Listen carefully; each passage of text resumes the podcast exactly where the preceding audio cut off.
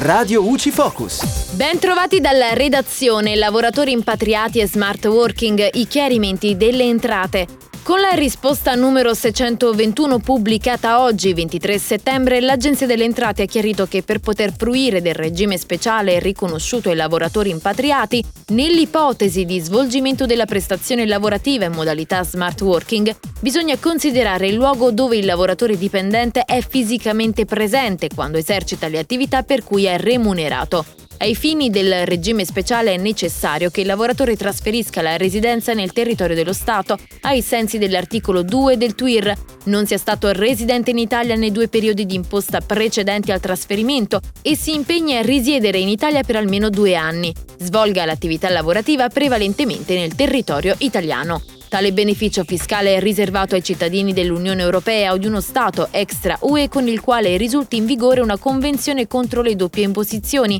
o un accordo sullo scambio di informazioni in materia fiscale. L'agevolazione è fruibile dai contribuenti per un quinquennio a decorrere dal periodo di imposta in cui trasferiscono la residenza fiscale in Italia. E da Giulia Cassone la redazione è tutto, al prossimo aggiornamento. Radio UCI.